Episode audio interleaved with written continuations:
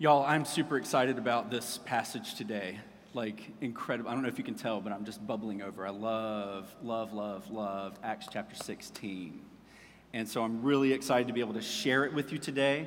Um, but I know that it is not my words, it is the Lord speaking to us by His word and by His Spirit that gives us any, uh, any, anything that we need. And so let's go back to Him in prayer now and, and pray the Lord would would communicate with us through preaching. Lord, uh, preaching is kind of this weird thing. It's, it's, it's almost foolishness. In fact, the word calls it foolishness.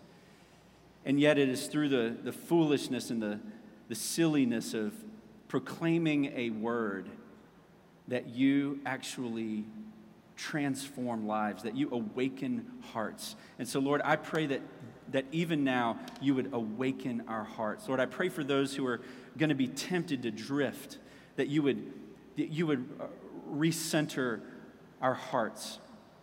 Lord, bring our minds into a focus on your word. Lord, even now we pray for that focus. Lord, help us to, to, to not miss what you have to say to us today in your word. We pray and we ask in your mighty name. Amen. The question today is how does God transform a city? And let me tell you, first of all, Gary can attest to this. I have been to a lot of meetings. I've been to a lot of meetings, and I'm always showing up because I long for our community to change. I long for our city to change. And so I keep showing up at these meetings. But if we're honest, a lot of the meetings don't go anywhere. Anybody been to a meeting that didn't go anywhere? Almost everyone, yes, everyone in here. Some of you are like, that's what school is, right? School is a meeting every day that doesn't go anywhere. okay, yeah, I get it, I get it. Um, well, get used to it because that's life, right? Life is full of meetings that we keep going. Why? Because we feel called to see something happen, to see something change. And so we keep showing up. And there's a lot of talk about education in Orangeburg and, and, and, reforms that need to happen in education, and those are good. And, and there's a lot of talk about government and business and the amenities and the social aspects of our community that, that need to change, and that's all true and good, right? Those are all things that need to change. And there are a lot of well meaning people that are doing a lot of good things in our community, but I want to point out to you that so often what we're focusing on are the external things. We tend to focus on the things that are on the outside and not on what will actually, on the inside, create change. And that is what God is in the business of doing. God is in the business of, of, of, of not just focusing on the outside, and the external things, but God is in the business of focusing on the heart, focusing on the center focusing on the, the inside. How does God transform a city? Simple answer from the inside out. How does God transform a city? From the inside out. Uh, beginning today and this fall, we're starting a new series of messages on the book of Philippians. Four chapters. You can read it in 10 minutes, and I encourage you to do that. Open up Philippians this afternoon. Read through the whole book. Uh, it's four chapters, very quick, very quick read, 10 minutes. All right. The title of this message is Be Encouraged. Why? Because when we want to see God move in our midst, it is so easy to get discouraged. It is so easy to, to, to be like, I'm just tired of going to meetings. How many times have I told you that, Gary? Tired of going to meetings. but you know what God wants to say to you this morning? Be encouraged. And the way that God is going to communicate to us his will for how to transform a city is through this letter that the Apostle Paul wrote to the church at Philippi. And, and today, uh, you're like, well, why are we in Acts chapter 16? Well, that's because Acts chapter 16 is the origin story of the church at Philippi. Acts chapter 16 tells you how this community went from being completely, uh, com- completely unevangelized, uh, unchurched, to being one of what the Apostle Paul would call an example, a shining example for all of the other communities, all of the other churches of what it means to really be a faithful church. That's, that's the church at Philippi. So there's this tall order, right? How did they get there? And, and Acts chapter 16 is the origin story. It's, it's, it's going to tell us how this happened, or at least how it began. So open your Bibles to Acts chapter 16, and we're going to read through most of Acts chapter 16. We're going to begin uh, in verse 6.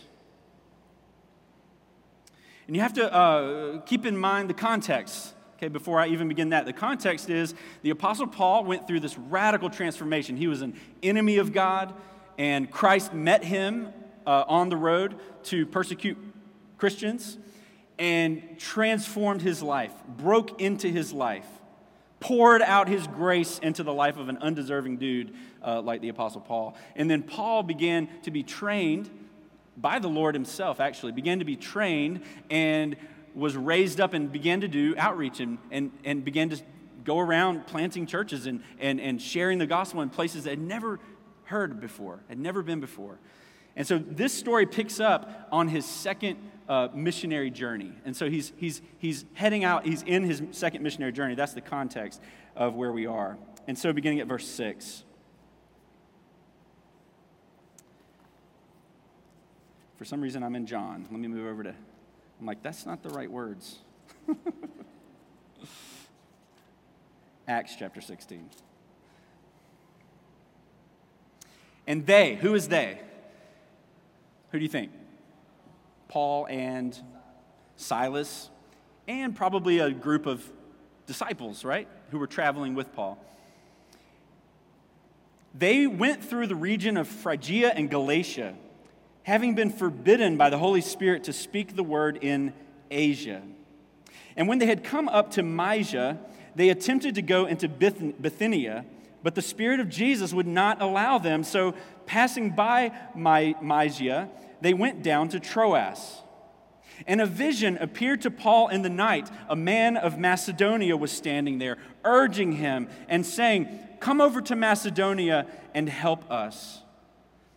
And when Paul had seen the vision, immediately we sought to go on into Macedonia, concluding that God had called us to preach the gospel to them.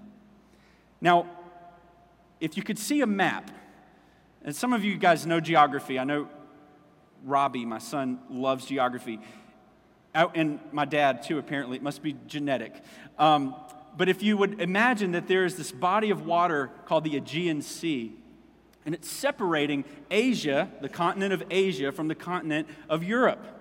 And so the gospel had never actually gone into Europe prior to, to this. All of the evangelism, all of the churches were planted in Asia or in Asia Minor, eh, which is the lower part, modern day Turkey. Okay? And so the, the, the gospel was going around to all of these cities in Asia. And Paul knew, he knew that God had called him to evangelize who? Not just the Jewish people, but who? The Gentiles, right? To go to the Gentiles. And so I, I feel like there was a little hesitation here. Paul is wanting to stay in Asia, right? And he was, he was having a hard time. I mean, it wasn't easy. But to go all the way across the Aegean Sea and into new territory, into Europe, where it wouldn't be, there wouldn't, he, he wouldn't expect there to be as many friendly people uh, to this new message, this message that he was going to be telling, he's got to go across the ocean, across the sea, the Aegean Sea, into Macedonia, which is part of Greece, part of the modern day country of Greece. So let's pick up. That's, that's where he is. And so God gives him a vision of a Macedonian man saying, Come over to Macedonia and help us. Could God be any clearer? what God wants him to do? Come over to Macedonia and help us. Verse 11. So, setting sail from Troas, we made a direct voyage to Samothrace, and the following day to Neapolis, and from there to Philippi, which is a leading city in the district of Macedonia and a Roman colony. We remained in this city some days, and on the Sabbath day, we went outside the gate to the riverside where we supposed there was a place of prayer. And we sat down and we spoke to the women who had come there. One who heard us was a, young, a woman named Lydia from the city of Thyatira, which is actually in Asia, a seller of purple goods who was a worshiper of God. The Lord opened her heart to pay attention to what was said by Paul. And after she was baptized, and her household as well, she urged us, saying, If you have judged me faithful to the Lord, come to my house and stay. And she prevailed upon us. You see, normally Paul would find a synagogue, which is a, a gathering of Jewish believers. He would normally look for a synagogue, but in Philippi, across the river, across the Aegean Sea, there was no synagogue. Right? There, there, weren't, there was no uh, believing people that he could immediately see. And so, what did he do? He, he heard there's a prayer meeting uh, down at the river. Let's go down by the river. I don't know if they were singing that, but they probably should have. And so he goes down to the river and he meets these ladies who are praying together, worshiping God. And Paul begins to preach the gospel message to them. And Lydia, a, a, businesswoman, a seller of purple, responds to the message of the gospel by believing. And then she immediately invites them into her home and says, Hey, I've been successful. I have a home. Y'all come stay with us. We have plenty of room. And so she invites them into her house. Verse 16. As we were going to the place of prayer, we were met by a slave girl who had a spirit of divination and brought her owners much gain by fortune telling. She followed Paul and us, crying out, These men are servants of the Most High God who proclaim to you the way of salvation. These men are servants of the Most High God who proclaim to you the way of salvation. These men are servants of the Most High God who proclaim to you the way of salvation. And this she kept doing for many days. Paul, I love this, having become greatly annoyed. what was his motive? He was annoyed, right? okay. Paul, having become greatly annoyed, as all of us would have, right? turned and said to the Spirit, I command you in the name of Jesus Christ to come out of her. And it came out that very hour. But when her owners saw that their hope of gain was gone, they seized Paul and Silas and dragged them into the marketplace before the rulers. And when they had brought them to the magistrates, they said, These men are Jews and they are disturbing our city. They advocate customs that is not even lawful for us Romans to accept or practice. And the crowd joined in attacking them. And the magistrates tore the garments off of them and gave orders to beat them with rods. And when they had inflicted many blows upon them, they threw them into prison, ordering the jailer to keep them safely. And having received this order, he put them into the inner prison and fastened their feet in the stocks. About midnight, Paul and Silas were praying and singing hymns to God, and the prisoners were listening to them. And suddenly there was a great earthquake, so that the foundations of the prison were shaken, and immediately all the doors were opened and everyone's bonds were unfastened. When the jailer woke and, and, and, saw that the prison doors were open, he drew out his sword and was about to kill himself, supposing that the prisoners had escaped. But Paul cried with a loud voice, Don't harm yourself. We're all here. The jailer called for the lights and rushed in, and trembling with fear, he fell down before Paul and Silas. He brought them out and said, Sirs, what must I do to be saved? And they said, Believe in the Lord Jesus, and you will be saved, you and your household. And they spoke the word of the Lord to him and to all who were in his house. And he took them that same hour of the night and washed their wounds. And he was baptized at once, he and all his family. Then he brought them up into his house and set food before them, and he rejoiced along with his entire household that he had believed in God. And when it was day, the magistrate sent the police, saying, Let those men go. And the jailer reported these words to Paul, saying, The magistrates have sent to let you go. Therefore, come now and, and go in peace. but Paul said to him, They beat us publicly, uncondemned, men who are Roman citizens, and have thrown us into prison, and do they now throw us out secretly? No. No. Let them come themselves and take us out. The police reported these words to the magistrates, they were afraid when they heard that they were Roman citizens. So they came and they apologized to them. And they took them out and asked them politely, please leave the city. So they went out of the prison and visited Lydia. And when they had seen the brothers, they encouraged them and departed. Be encouraged. Be encouraged. How does God transform a city?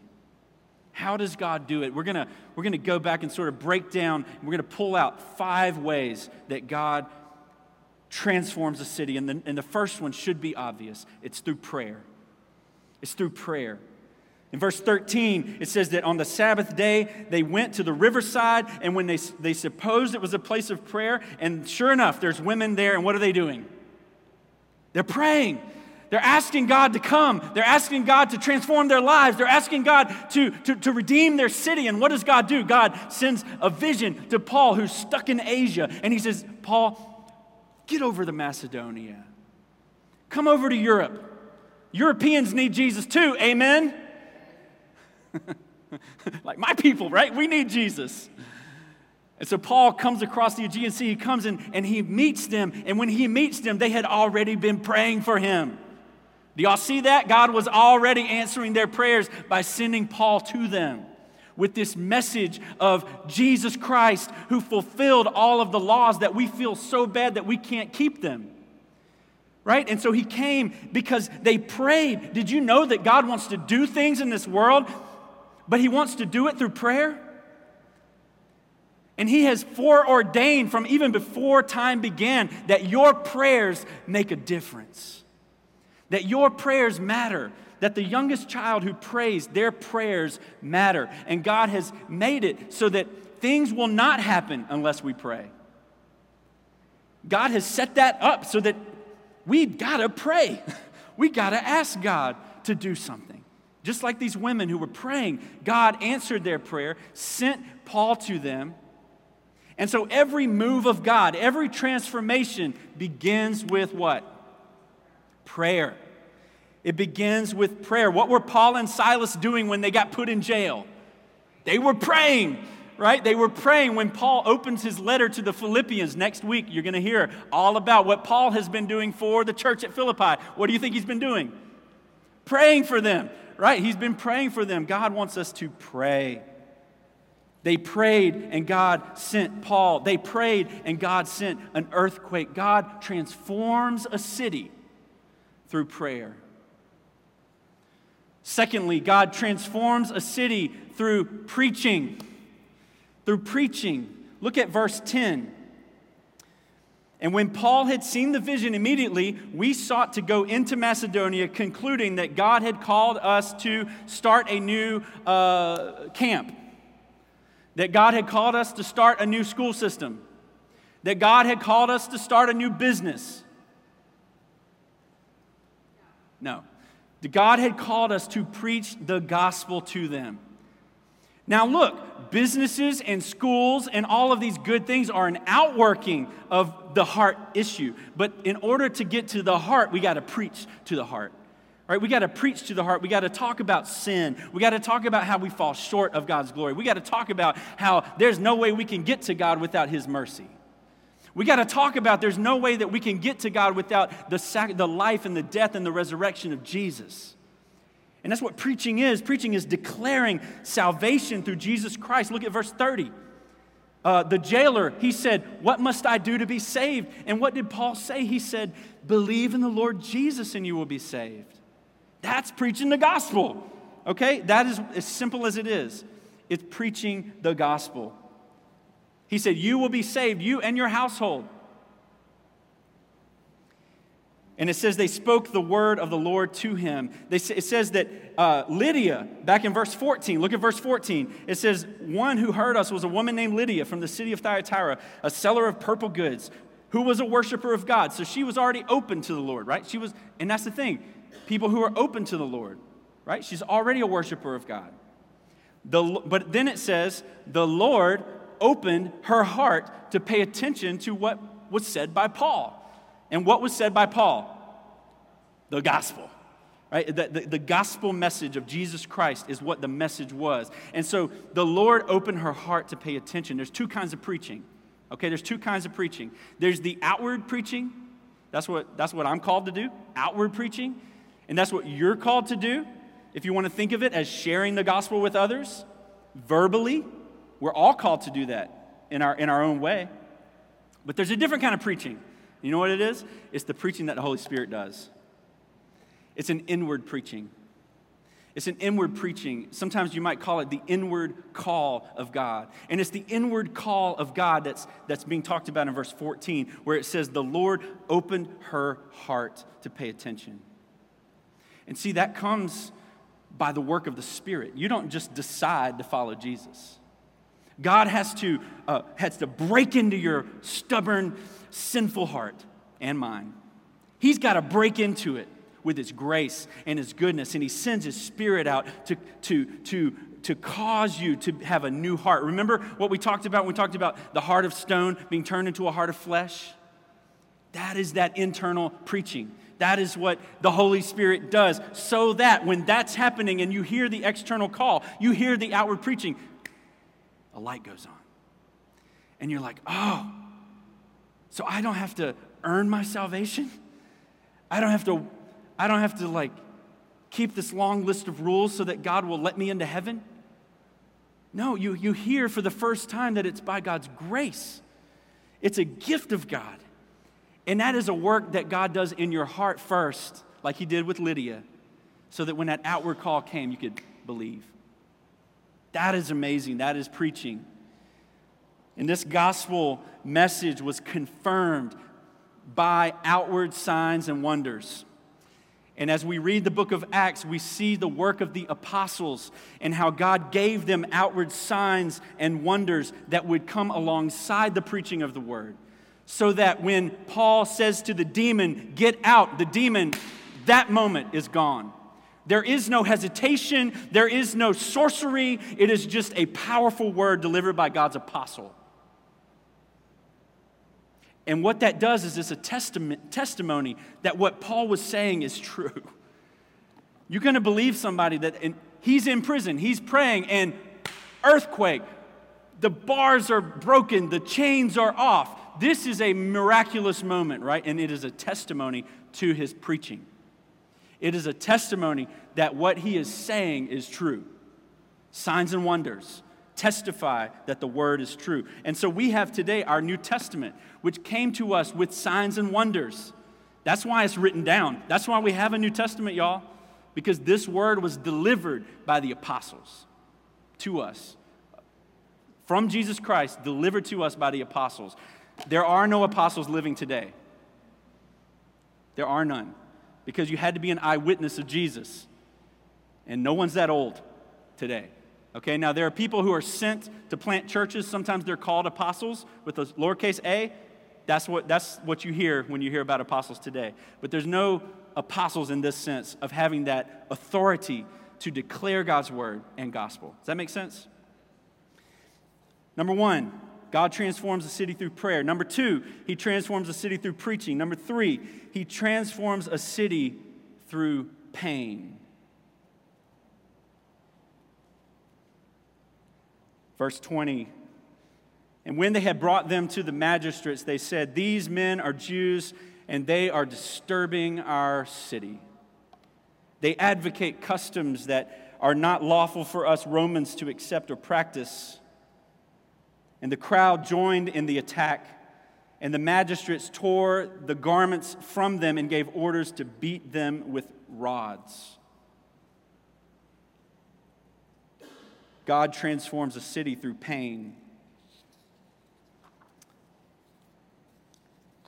And we, we get that, right? Any of you guys work out or try to? you, you, you don't experience growth when you're working out unless you experience some soreness, right? And some, some pain. So we, we understand that. That growth requires this, this pain. It's something Jesus told us that, that, when, that when you go out into the world, they're, not, they're, they're going to reject you. They rejected Jesus. And so they're going to reject the messengers.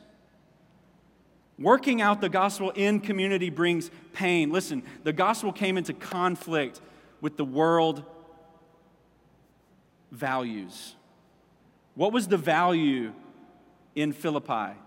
It was profit, right? They were abusing this woman, enslaving her, abusing her so called gift, which was not a gift, it was a, a, a, a, a spirit a spirit who is, who is in her, giving her this power to foretell the future. She's a fortune teller, but she's a slave. She's being abused, and she's not making the money. She's living in squalor. Who's making the money? Her masters are making the money, right? And so you have this system of, uh, uh of, of, of destruction. You have this system of abuse that's taking place. And when, when the gospel comes, and the Apostle Paul, I don't know that he was originally going to do that. It wasn't like part of his plan, right? But it was part of God's plan, was to liberate this woman from her spirit, to free her from it. And what happened? It put him on a crash course with the powers that be in Philippi. It put him on a crash course with those who would say, We prefer profit over people. And let me tell you, if that is not the American way, there is no American way. The American way from the beginning was to crush human beings for the sake of profit. Can I preach? The, uh, the, the, the American way was not God and country, it was kill the natives, enslave the Africans, and benefit from it. Same thing was happening in Philippi. Same thing was happening in Philippi. And the gospel of Jesus Christ comes in with power to liberate captives. Right? And to set people free from their sin and from, from even from the, the systemic sin that is at work in cities. And God wants to, to unravel that stuff. Right? As lives are changed, as people are changed, to unravel the, the, the, the, the, the sin that's in the community that we all are part of because we're all sinners, right? So no, no pointing fingers here.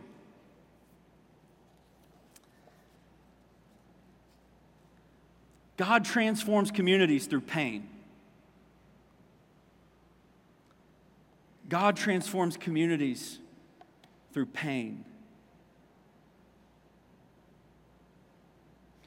Now, look, you may not be punished directly for coming into conflict with the world's powers. You may.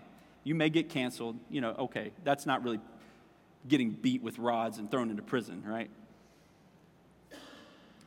But you know what we are also called to? We are called to enter into the pain of others. We are called to, in gratitude for what God has done for us, to love our neighbor, to serve those who are downtrodden to go and to help those. Like, what did, what did the Macedonians say? Come over here and what? Help us. And that is what the church is for to help people in need with food. That's why we do food boxes, right? It's to identify with the pain of others. And when you do that, you will some of that pain will rub off on you.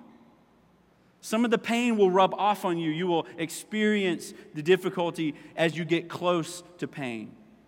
Loving your neighbor means discomfort, it means inconvenience, it means disappointment, it means going to lots of meetings that don't mean anything. God transforms a city through prayer, through preaching the gospel, through pain, and through praise. Look at verse 25. About midnight, Paul and Silas were praying and what? Singing hymns to God. They are in jail. They are beat and bruised, and they are lifting up whatever voice they have left to give praise to the Lord. And the prisoners were listening to them. And suddenly, in the praise, there was an earthquake. And suddenly, in the praise, the, the, the, the, foundations were shaken, and immediately all the doors were open, and everyone's bonds were unfastened. In the praise, Praise is lifting up the name of God. It's saying all, all other foundations are shaky ground. Praise is, is lifting up the name of Jesus. It's lifting up the name of God. It's saying how wonderful He is, meditating on how good He is. It's being thankful for what He's done in your life. It's being thankful for what He's done in other people's lives. Praise, y'all, praise is singing with your mouth. It's not just putting on the, the iPods and listen, putting on the earpods and listening to praise. It involves actually singing. And, and, and look, we have this big stage up here, and I know when we're up here singing, uh, it can be tempting to just kind of watch, but that's not praise. Praise is not watching someone else sing, praise is joining in, praise is singing along right? That's what praise. So I want to encourage us to, to praise. And I know we're in a gymnasium and it's loud and rackety in here, okay? So it's not ideal. But, but Paul and Silas were not in a smoke filled room with LED stage lights, with electric guitars soaring, right? Uh, they, they, they were not in that circumstance. They weren't in an ideal setting for praise, were they? No, they were in a prison with their legs fastened and they're singing psalms to the Lord. That was their hymn book, Psalm 1 through 150. And they were singing hymns to God. They were praising his name, and everyone else was listening, including the jailer himself. God transforms a city through prayer, through preaching, through pain, through praise, and fifthly, through people. Look at the last verse here, verse 40. So they went out of the prison. I think it's interesting that the prison guard actually took them home that night, and then he took them back to the prison. It doesn't say that, but that's what happened. He, he took them home, uh, cleaned them up, got them fixed up, and then took them back to the prison. Probably put the chains back on them, right? That part's not in the story, but that's what happened because here it says they went out of the prison because Paul made a big deal about let's make this public, right? Let's make this public. Let's let the, let's let the magistrates know that there's a God in heaven. And so they went out of the prison and they visited Lydia. Remember Lydia, the seller of purple down at the river? It was in her house that this church started. It was in her house, in her living room, if you will, that this church began to meet for worship, for teaching, for encouragement, for prayer, to celebrate the Lord's Supper together. It was in Lydia's house. And so they encouraged the brothers and departed. Y'all, I love the church plant at Philippi because it is a random core group of people. I mean, think about it. You got this outsider, a traveling businesswoman, single, possibly a widow, perhaps just a single woman, successful woman. Do you think she was accepted in society in those days? Maybe even less today. A successful businesswoman. You have a former fortune teller, right, who probably we can, we can probably assume joined in with this group of believers whose life was changed by Jesus.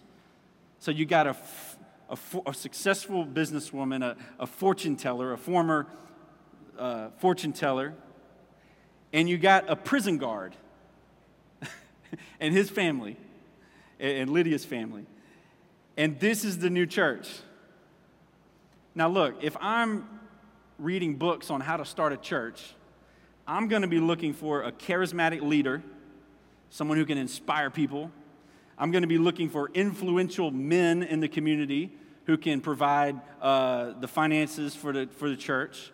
I'm going to be looking for people who already know the word, who can teach and make disciples, right? They had none of that at Philippi. They had none of that at Philippi. And this is the church that Paul holds up and says, This is the example. This is the example of what God wants his church to look like. This is the example of how a community is transformed through prayer, through preaching, through pain, through praise, and through people. Ordinary, transformed people like you and me. So, what do we do? Just a f- couple of thoughts. We need to pray. We need to keep praying. We need to take prayer to the streets. Um, take prayer to your dinner table. Pray with your kids. Pray for pray big prayers. Don't just pray for Aunt Susie and her recovery that she's been in for five years. Pray for Aunt Susie, but also pray for transformation in the community, right? Pray for the gospel to go out. Pray together. Pray at house church. When, I, when we're praying up here, pray with us. Join your hearts in prayer. Preaching. Pay attention to the word at church. Write down notes. Study the Bible yourself. Go through the COMA method that we spent all summer talking about. Share the good news with your, with your people, with your household. Share the good news with your neighbors. You don't have to be a trained uh, preacher to share the good news of Jesus. Right? What must I do to be saved? Believe in the Lord Jesus, and you will be saved, you and your household. It's pretty simple. it's pretty simple. So preach, pray, be willing to stand for truth and goodness, even if it means suffering rejection, even if it means pain and ridicule. Enter into the pain of others as you serve them, as you love them. Even at college, there's, there's students who are in great pain and they need a friend. They need someone to come and just, how you doing? Somebody to come and pray for them, right? God, open our eyes to the pain around us. And praise, lift up your voices, sing praise to the Lord, sing together as a family. Um, it doesn't have to be beautiful, doesn't have to be, you know, awesome. Sing together. Sing at worship when you're, when you're here together. Sing. Sing praises to God. When we, when we get back into house churches next week, let's sing together. I mean, we should try, right? I think we could try. we could try singing together. And lastly, look around. These are the people that God, this is the ragtag group of people that God has called together to transform Orangeburg. Look around, seriously, look around. Take a minute. Look around. We look a little bit like the church at Philippi, I think. I think we do. We look a little bit like that. And that's good news, y'all. That is good news because that means God can really do something with us. Because we don't think that we have anything to offer in ourselves. All we have to offer is our great King. Be encouraged. Let's pray. Lord, we thank you for what you are doing in Orangeburg. Lord, we, we have been praying that for you to begin a good work, and Lord, we know you will carry it on to completion. And so, Lord, I thank you for that. I thank you, Lord, that you have given us the tools to, to pray, to preach, to experience pain, to, uh, to praise your name, and to, to be the people that you've gathered uh, to, to, to bring transformation to, your commu- to this community. And Lord, we pray you will keep doing that, Lord. Keep us in the fight, keep us in the battle. Lord, help us to be faithful and to continually trust in you for everything that we have. And we pray it all in the mighty name of Jesus. Amen.